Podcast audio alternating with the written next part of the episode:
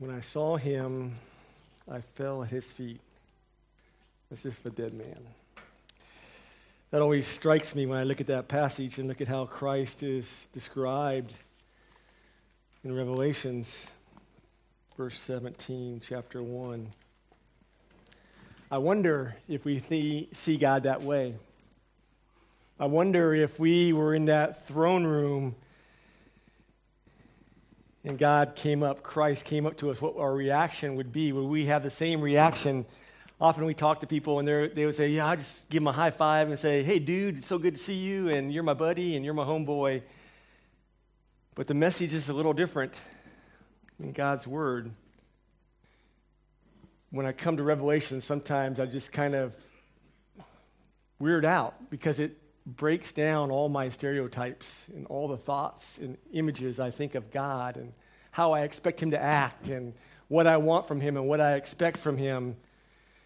It changes all those things. So this week has been a crazy week in the Miller House. Christina is gone, so you can tell by the way I've dressed today. Yes, thank you very much.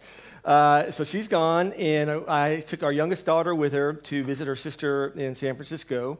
And so I have the two older kids, and Rebecca's on a mission trip. Hopefully she'll come back today with the rest of the mission team. Praying about that, or Eric is fired.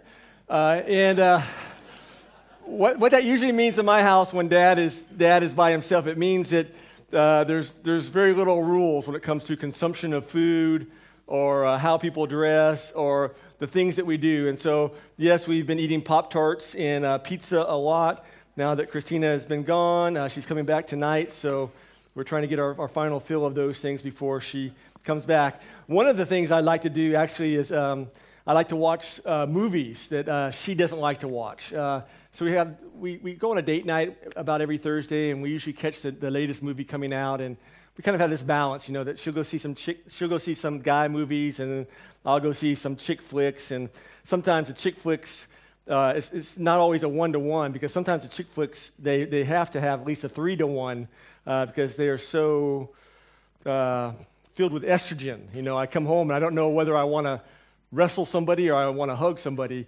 And so I usually watch movies that Christina doesn't like to watch. They're usually science fiction movies and things like that. And so I have this list of things that I say, okay, I'll watch it here and I'll watch it there. And so this week I watched this movie I hadn't seen in a long time, but I'd wanted to watch it because I just think that as we go through the book of Revelations, this movie, to me, and I know I think, you know, as a pastor, but it has so much to say for us today. And the movie takes place in 1975, so it's an old movie. It's a slow movie, so don't go listen and watch it now, and because you're going to probably be incredibly bored. But it tells the story of this lady, Joanna. And Joanna is this well-known photographer, and she actually gets an assignment, and her husband, and they move out of New York, and they move to this small little sleepy town in Connecticut. And Joanna's going around in this small little sleepy town, and it's not too long before she realizes that something's not right in this town. I mean, she looks around, and all the wives are perfect. I mean, all the wives, they look beautiful. They're perfect. All the wives look perfect. All the wives act perfect. All the wives talk perfect. All the wives obey their husbands. She's looking around and she's noticing that there's never an argument. There's no one ever gets fussed. The wives never disagree with their husbands. There's never this tension in the marriages. There's never pain. There's never misunderstandings. And at first she thinks, okay, they've been drugged. He thinks that somehow the men have put in this drug in the drinking water and has drugged all the women in this town so they can act like that, and that's just not right. And so she goes and she starts to look into things, and what she realizes is in this small little sleepy town of Stepford that all the men have replaced their wives with robots. The men have replaced their wives with robots. And she looks at that, and she's realizing these things, and she's trying to call the police to it and bring attention to everything, but she doesn't. I mean, she can't because there's too many people against her, and eventually she gets turned into a robot, and she turns into a robot, and the movie ends with her acting perfectly and looking perfectly and cooking perfectly, and she's perfect. And when I think of that movie, I know this is going to sound strange, but I think, you know, that's how many of us think of God. I mean, we don't want a God. We want a Stepford God. We want a God that's manageable. We want a God that's controllable. We want a God that's predictable. We want a God that acts just the way that we want him to act. We want a God that's focused on Tobin. We want a God that's agreeable. We want a God that brings no pain into our life. We want a God that brings no surprises into our life. We want a God who makes everything perfect. We want a robot God. We want a Stepford God, don't we? We want a God that's made in our image. And then we come to the passage today and we realize that God isn't like that. That he's far beyond being a Stepford God. He's so different than what we imagine, and that bothers us. And I think we have to ask, how are we going to react to a God who's not a Stepford God? We're looking in the book of Revelation. It's the last book of your Bible. We talked about it last week. We looked at the church of Ephesus, as Alfie had mentioned. Revelation was written by the Apostle John. John was a disciple of Jesus. He was the disciple that Jesus loved. He was probably Jesus' cousin. And now he's an old man. He's exiled on his prison island of Patmos. He's held captive by this emperor that despises him and despises Christianity. And after all the other apostles are martyred, everybody's dead. Everybody's just taken out, and John's the only one left. We're told in a book that he's taken up in a vision or a dream, or his spirit goes up into heaven, and he sees Jesus. And Jesus speaks to them, as we saw in chapter 1, and Jesus tells him these visions of the end days and of who Christ is like and what God is like and what the kingdom of God is like.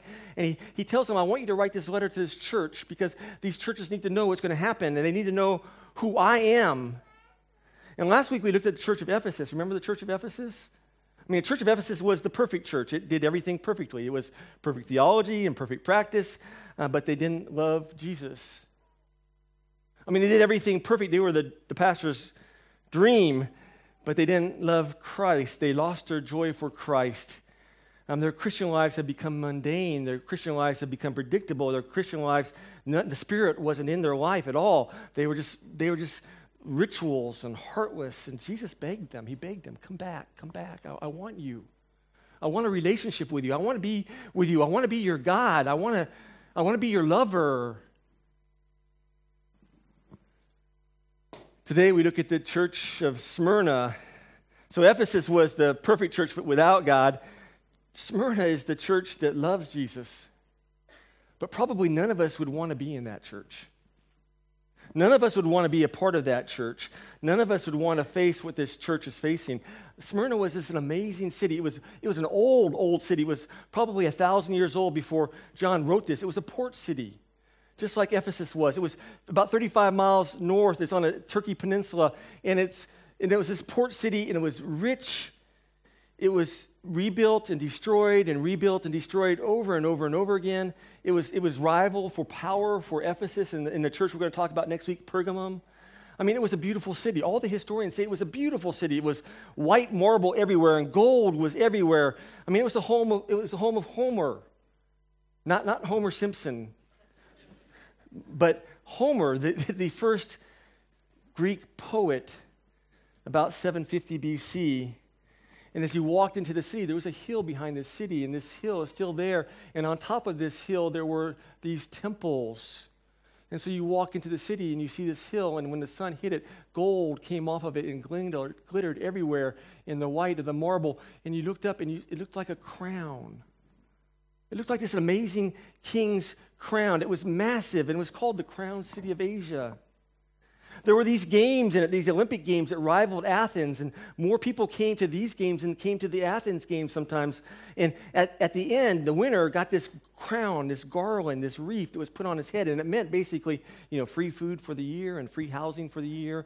I mean, he was the hero of the town, and everybody gave him whatever he wanted, and everybody aspired to that. Smyrna was the center of science. It was the hub of medicine in that region. So all the new medical discoveries and things that were happening in science came out of Smyrna. It had a long relationship with Rome. I mean, it went back to Rome, into the Roman Empire a long time.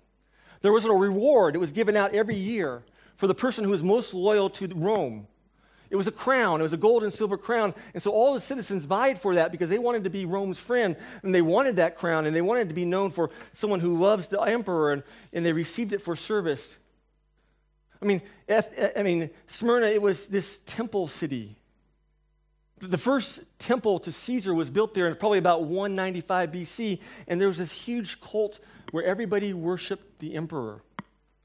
I mean, it was the center of emperor worship in the whole peninsula. And there was a saying that everybody said, "Kyrie Caesar, Kyrie Caesar, Caesar is Lord, Caesar is Lord." And you could hear it ringing out almost every day in the temple and in the city because it was just a common phrase like, "How are you doing?" "Kyrie Caesar, Caesar is Lord." And at least once a year, all the citizens, everybody, they had to come together into the temple and they had to take a pinch of incense. And they had to come into the temple and they had to throw it into the fire and they had to say that oath, "Kyrie Caesar, Kyrie Caesar, Caesar is Lord, Caesar is Lord." And after they did it, they got a certificate. And this certificate allowed them to live in Smyrna. The certificate allowed you to be a businessman. It allowed you to work. It allowed you to own property. It allowed you to eat food. It allowed you to survive. And if you got caught without that certificate, it was bad. I mean, you could be killed. You risked everything. "Kyrie Caesar, give me the certificate. Now I can get everything that I need." The only people that didn't have to do that were the Jews, because the Jews were this old religion, and mostly because Jews always called a fuss. They always caused fuss. They always caused uprisings. They didn't want to worship these foreign gods. And so the Jews were exempt, and as long as the Christians were seen as a branch of the Jews, they were okay. As long as Christianity was seen as a branch of Judaism, it was okay, but things were changing. And soon that was not going to be true anymore. The word Smyrna actually means bitter. In Hebrew, it's myrrh. You know what myrrh is, right? When Christ was born, the three wise men came and they gave him gold and frankincense and myrrh. And myrrh was this resin. It came out of this thorny bush. It's still there today. And what you did is, to get the resin out, is that you would break the branches and you would cut the branches and you would just be tough on this bush. And when you were tough on this bush, it would start to bleed, and it bled myrrh. And the people would come and they would take the myrrh and they would boil it up in a little ball like a resin. And it was actually very, very expensive. It was used in embalming and in temple rituals, and it was this amazing thing. And so when you wanted to get what this was inside of this resin, you broke it. And when you crushed this resin, this amazing perfume smell came out. It was like a musk smell. It was very, very heavy. You would remember it if you smelled it. But to get it, you had to crush it. And Jesus is talking to this church, and he's talking to his people, and he realizes that everybody in that church is being crushed because they refuse to say "Kyrie Caesar." They don't have their certificate. They can't live life, and the Jews are making things difficult to them. And he tells John to write this letter. He starts in verse 8. He says this, "To the angel of the church of Smyrna, write, thus says the first." He's the first. Before all else, before anything else happened, he's the most prominent. He was. He is the I am. Nothing came before Jesus. I mean, Jesus isn't a Stepford God. He's not a God that we create. He was there from the very beginning. He's the first. He says, "I am the first." He says, "I am the last." The word in Greek is very powerful. It means the extreme, the furthest. Nothing will last longer than Christ. He will be there when all other things pass away, before all other things. He will be there. He was before all other things. He will be after all other things. He was there. He's God. You see what he's doing? He doesn't even address what's going on in their life. He's just addressing who he is. Because he realizes if it's God's people, if we don't understand who God is, it doesn't matter what's going on in our life, because who he is determines everything. It determines who we are. It determines what our hope is in. Look at what he goes on. He says, "He is the one who died, and he came back to life. I mean, he's the God that entered into creation story. He spoke. He came into our timeline. He was killed, and he rose again. I mean, think about this. He's not a Stepford God. He was, he is, he will always be. He came, he died, he rose again. I mean, all the things that we fear, our greatest fear, Jesus conquered those things, and he's trying to assure the church. He's trying to give them comfort. He's trying to give them his love, and the only way he can do that is by telling them, this is who I am. I mean, what he's saying is that death no longer has power over me, because I was, and I died, and I resurrected. Think about that. We live in a culture that is scared to death of dying. I mean, we live in a culture where people don't even want to talk about death and the unknown. We fear it. It has this huge power over it. It's our greatest fear in Asia and in Hong Kong. We put the dying people away. We put the cemeteries away so we don't see them. I had someone come up to me one time and they said, hey, this is not good. This is black. When Chinese people come in here, they look at that and they think, death, that's not good. But this isn't black. It's dark blue. I think. But death rules us. Death drives us. The fear of dying overwhelms us. And what Jesus says to this church that is dying, he says, I am bigger and I'm greater than anything you're ever going to face. I'm bigger and I'm greater. I'm God. I mean, I think he starts this way because he realizes that if we don't get this week,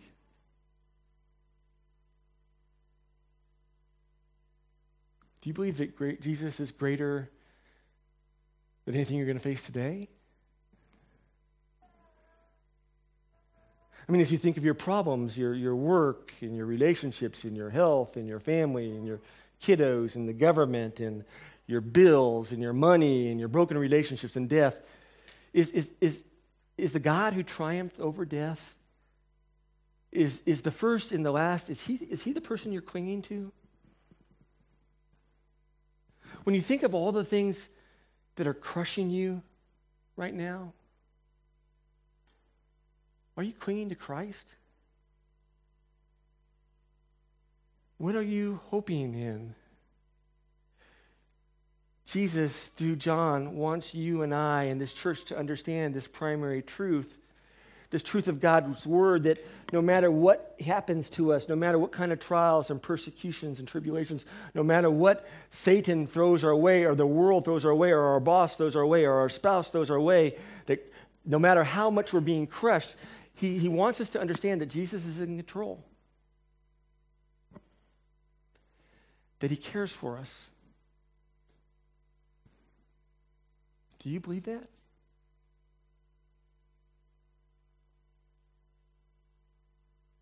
you believe that Jesus is in control? Do you believe that he cares for you? And that he loves you? Even when things are really difficult? Verse 9, he says, he knows. And it's an amazing word in Greek. It's not just, yeah, whatever, or that's too bad, or bless your little heart. But what it says is, he knows that Christ is in the midst of your life. Christ is in the midst of the craziness. It means that Christ is with you, that you're not alone, that he's always there if you're his child.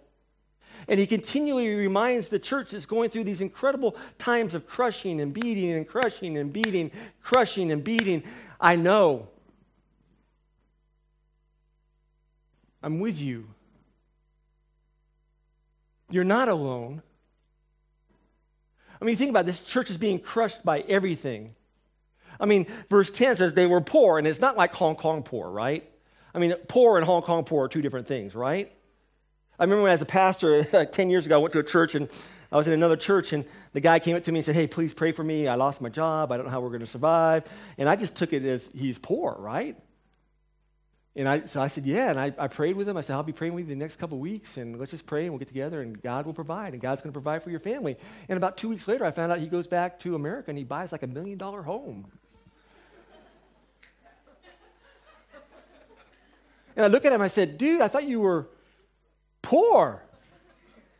He goes, "Well, I am kind of poor from Hong Kong standards." But, you know, what he's saying to the people here is they had nothing. The Greek word means they had nothing. They didn't even have food. They didn't even have clothes. They had nothing. They chose to take nothing because they refused to Kyrie Caesar. I mean, they were destitute. They were poor. They gave up everything. Have you ever seen that? I remember when I was in China, when I was working with the underground church, and we were ministering to students in the university. And God was doing amazing things in their life, and they were coming to faith, and they were trusting in Christ, and they were walking with the Lord. And then their junior year came, and they had to take this oath to become part of the Communist Party. And I prayed with many, many, many, many, many students. And they knew, if I do this, if I swear allegiance to the party, then I swear against Christ.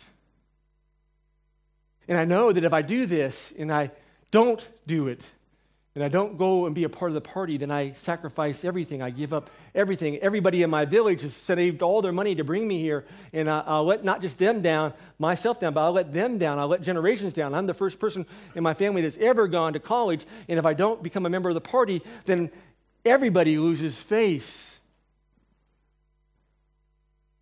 But I know of what Christ has done for me. And I know how much he loves me. I know the sacrifice he gave for me. How can I swear against him? I walked away after my first year, and I just realized, man, there are people here who are sacrificing more for the gospel than I ever will. And they're 18 years old. And the rest of their life is going to be affected because they love Jesus.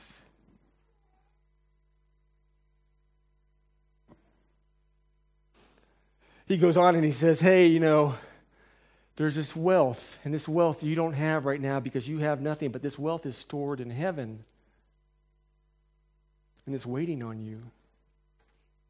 Do you believe that? I remember I was leading a study, and one of the guys who was not a Christian, he was thinking through these things, and he kind of smirked, and afterwards I said, "Hey, what's going on?" He goes, "Well, you know, you Christians say that all the time. You say it's not important now, but later on, that's what's going on." And he goes, "I know, and you know, that all that matters is right now. Here and now, that's all that's important. Here and now, what I have, what I can count, that's all that's important." And I looked at him as a young Christian, and I said, "I'll pray for you. But I wonder, when we get to heaven," Revelations 1, 12 through 19, "and we see Jesus as he is, I wonder if the things that we hold on to as precious, it's going to look like crap. And I wonder if the things here on earth that we think are crap and not worthy of our time, I wonder if in heaven they're going to be precious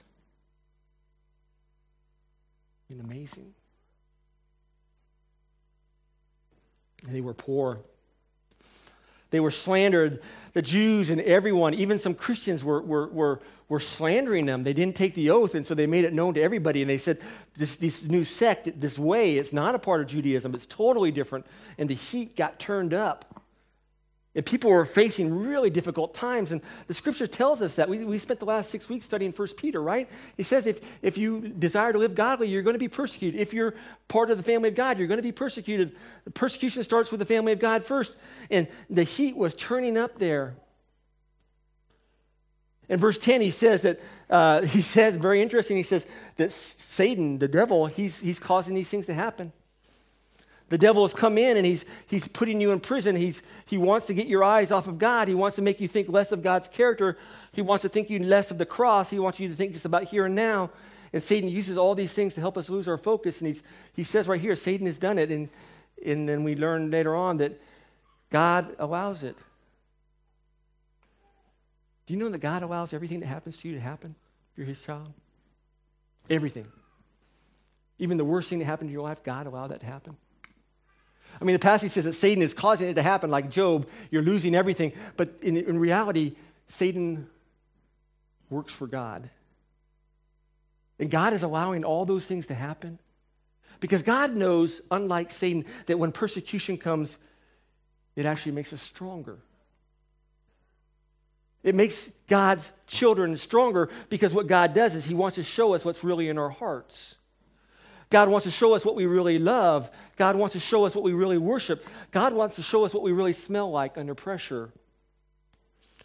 I sprayed some rose spray when we first came. I don't know if you can smell that.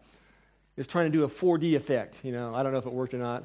One guy said, Christina must not be there because you're just too busy with all these other things. I said, yes, you're right. But what I wanted to do is I wanted to have a rose, and I wanted just to crush that rose and say, where did that smell came from?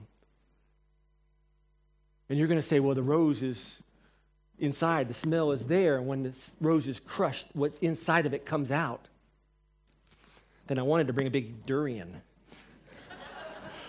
You never come back, right? And I want to just go, whoop, and just pop that thing all over this place. Cyberport probably never have us back either. And I wanted to say, where does that smell come from? It's inside. You know, there's a lot of us in here who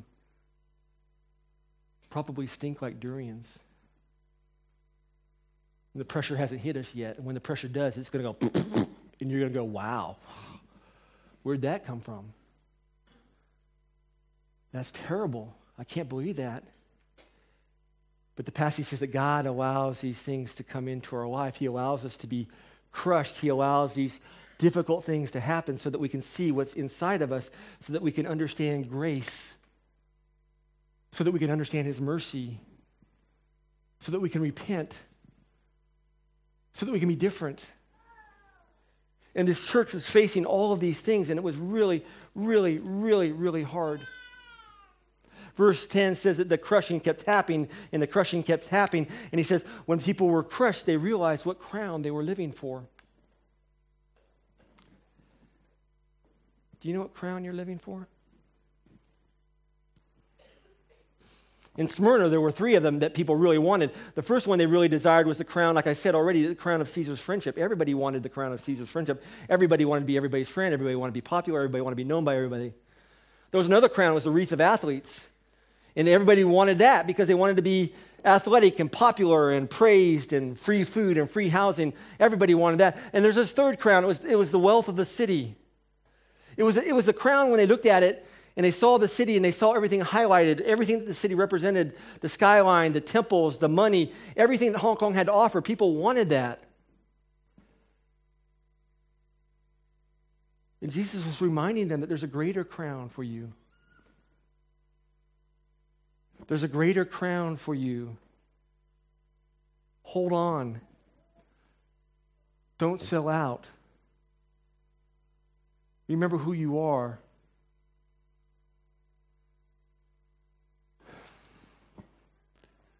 So the question is, what crown are we after? Really?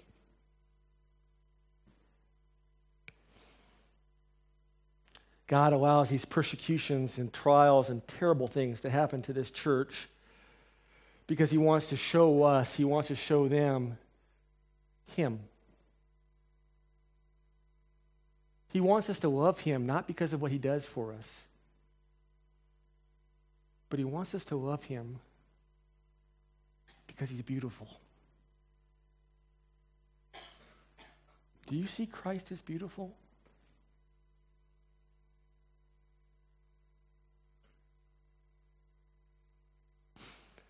It's amazing here. Satan, pressure, and God says, okay, go ahead, because my people will persevere.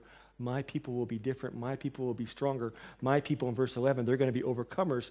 They're going to survive. And you notice in this passage, this is one of the few passages where Jesus doesn't rebuke anybody. Did you notice that? He doesn't rebuke anybody. I mean, I think it's because the people are already suffering. I mean, the suffering is already happening. And what you learn in suffering is when suffering happens, false Christians, counterfeit Christians, they just leave. And all the false Christians, all the counterfeit Christians, all the wannabes, all the ones who wanted the popularity or the relationships, they just left because when the pressure hit and people started, the word actually in Greek means you're laying down and there's this boulder placed on your chest. And there's this amazing pressure that's happening to you. And what you realize is that when the pressure happens, that all the counterfeit Christians, they just leave. They go out. They don't want to suffer. And so all that was left here was true believers. Those who didn't say Kyrie Caesar, those who didn't have their certificate, those who are living for a different crown. I remember all my stories are in Asia mostly. I was working with some pastors in the north, and we were talking about the persecution. And in the city that I lived in, persecution was really, really hard. I mean, the churches often got shut down for 2 or 3 months. Pastors got pushed into prison. They got beat up. I remember I started this fund for beat-up pastors, and we raised money for the church and all these things. And so these guys, because they couldn't pastor, they were in a bed for 6 months because they had every bone in their body broken. And I gave this fund to this guy and said, "Hey, we want to take care of you." And he ended up just giving it away to other people in his church.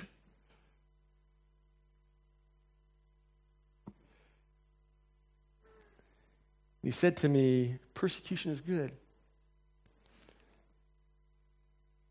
It shows us who's false. It shows us who's counterfeit. Counterfeit people don't handle persecution. Counterfeit Christians don't give. Counterfeit Christians don't serve. Counterfeit Christians just think of themselves. It was 25 years ago. I still remember his words.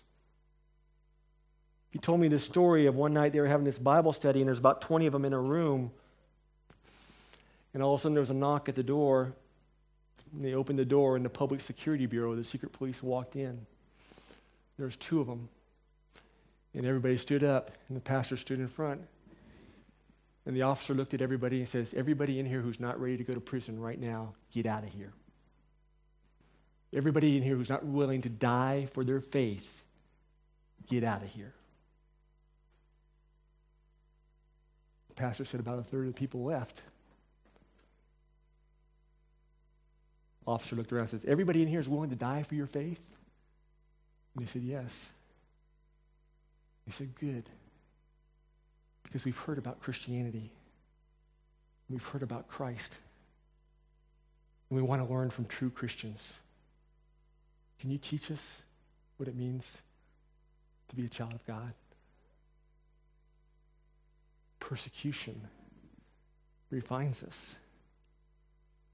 Persecution shows us what's inside of us. Persecution shows us Christ. John ends the letter, and he talks about just comfort and promises. There's nothing to fear, that Jesus is always with us, that the suffering is just for a short time, that whatever we face, even death, it's going to be okay, because in the end, our Savior is going to be there, and he's going to welcome us. No matter what you face now, whatever you're going to go through, we have a God who's already faced all of it. And he's ready to give us a crown of life, and you can trust him. History tells us that right after this letter was written, about 164 AD to about 304 AD, there was this massive persecution of Christians in the empire. I mean, finally, Christianity was separated from Judaism. They lost all of their protection, and the Romans just went crazy accusations, persecution, death. Thousands and thousands and thousands and thousands of Christians were killed for their faith. They were thrown into fires. They were drowned. They were tortured. They were fed to animals. I mean, it was just amazing. And what you read about from the Roman soldiers who are doing this and the other people who are seeing these things, they're saying, hey, the more people we kill, the stronger the faith comes. The more people who die, the more people will stand up and say, hey, I'm a Christian. We can't stop it. Eventually, Christianity takes over the empire because persecution brings strength. And the people understood what was inside of them. They understood who they were. And they saw Christ for who he was. Do you see Christ for who he is? Do you struggle with him being a Stepford God? I do. There are many times I just compromise. There are many times it's just too inconvenient. There's just too many times I worry about myself. John, Jesus is encouraging us to persevere. To persevere. To keep going. My study was church history and theology in seminary. I love to read.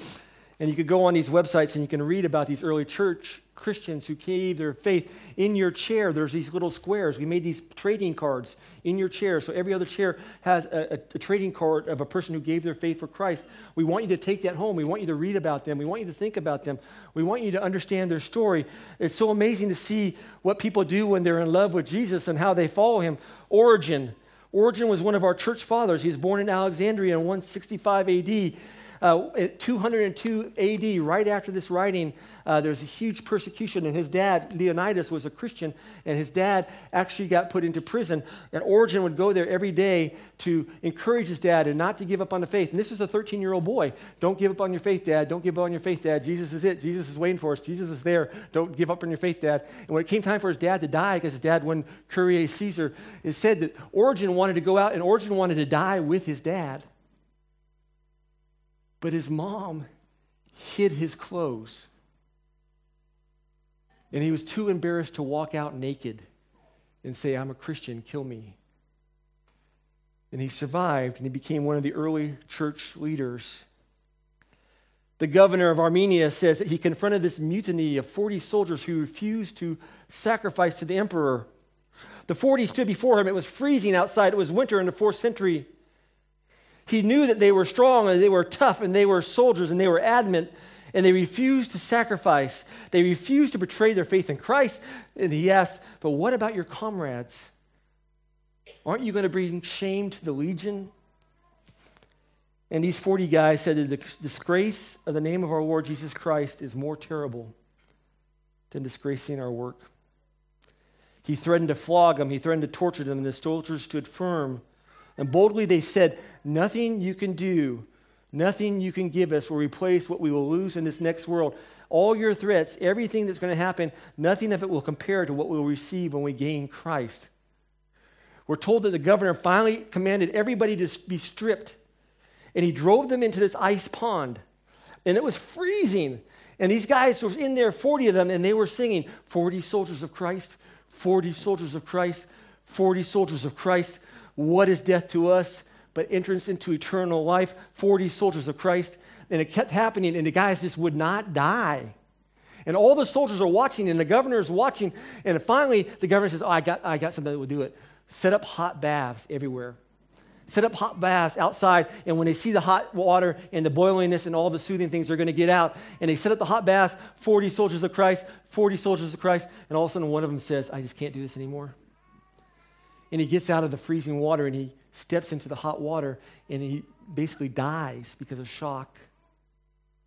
And the soldiers that are guarding these guys, one of them says, no! And he takes off his clothes, and he runs into the water with them. And he starts to sing 40 soldiers of Christ. 40 soldiers of Christ. The more the church was persecuted, the stronger it became. because people weren't worshiping a Stepford God. They were worshiping the God of the Bible. We're told later, 50 years after this letter, that Polycarp, he was the bishop of Smyrna, he probably helped John write Revelation, because John, in the end, his eyes were going out, and he could barely see, and he was getting old. And so this young guy, Polycarp, came alongside, and he was his scribe. And 50 years after this letter comes to Smyrna, Polycarp becomes the bishop. And he's serving in the church in Smyrna, and things are really bad. Things are difficult. It's incredibly hard to be a believer. And one day, the emperor, the leader of the town, has enough, and he comes after Polycarp, and he says, "Do the oath or die." And we're told that Polycarp walks to the Colosseum, and there's just thousands of people, Christians there and non-Christians, and they're watching what he's going to do. And he says, "How can I forsake my Lord, who's been so good to me these 80 plus 6 years?" And the guards came to him and said, "You don't have to say Caesar is Lord. Just say that Caesar's cool." Literally, that's what they said. Just say Caesar's wise. "And if you don't, we're going to burn you alive." And he says, "You know, that fire is just going to last for a little time. But I'll be with my Savior forever."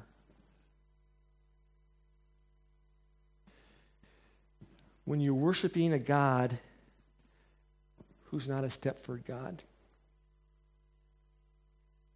it's easy to go whatever Satan sends against us, because we know that God is in there and he's in control.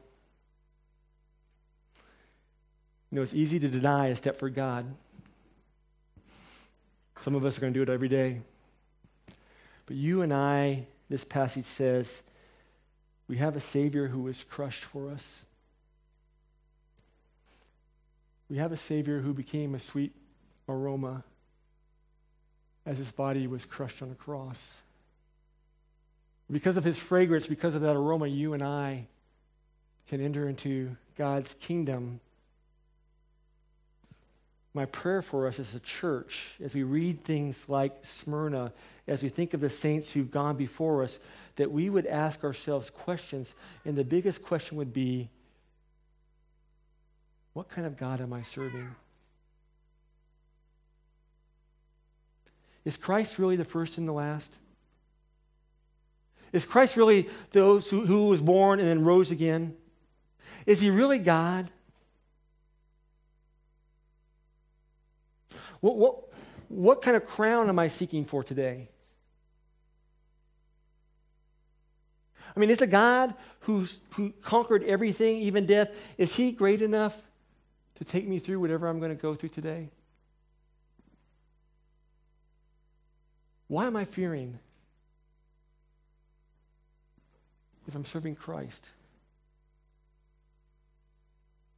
Because he's there.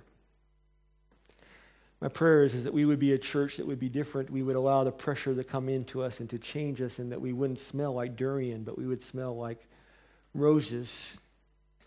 And as this pressure enters into our life, that we would be broken and we'd realize that God is doing this amazing work in our life, and that he's there and that he's with us and that he's in control, and that this is not our home. Hong Kong is not your home. If you're God's child, your home is in heaven with God. Let's pray. Father, we thank you for this day. We thank you that your Son was crushed so that we might come to you.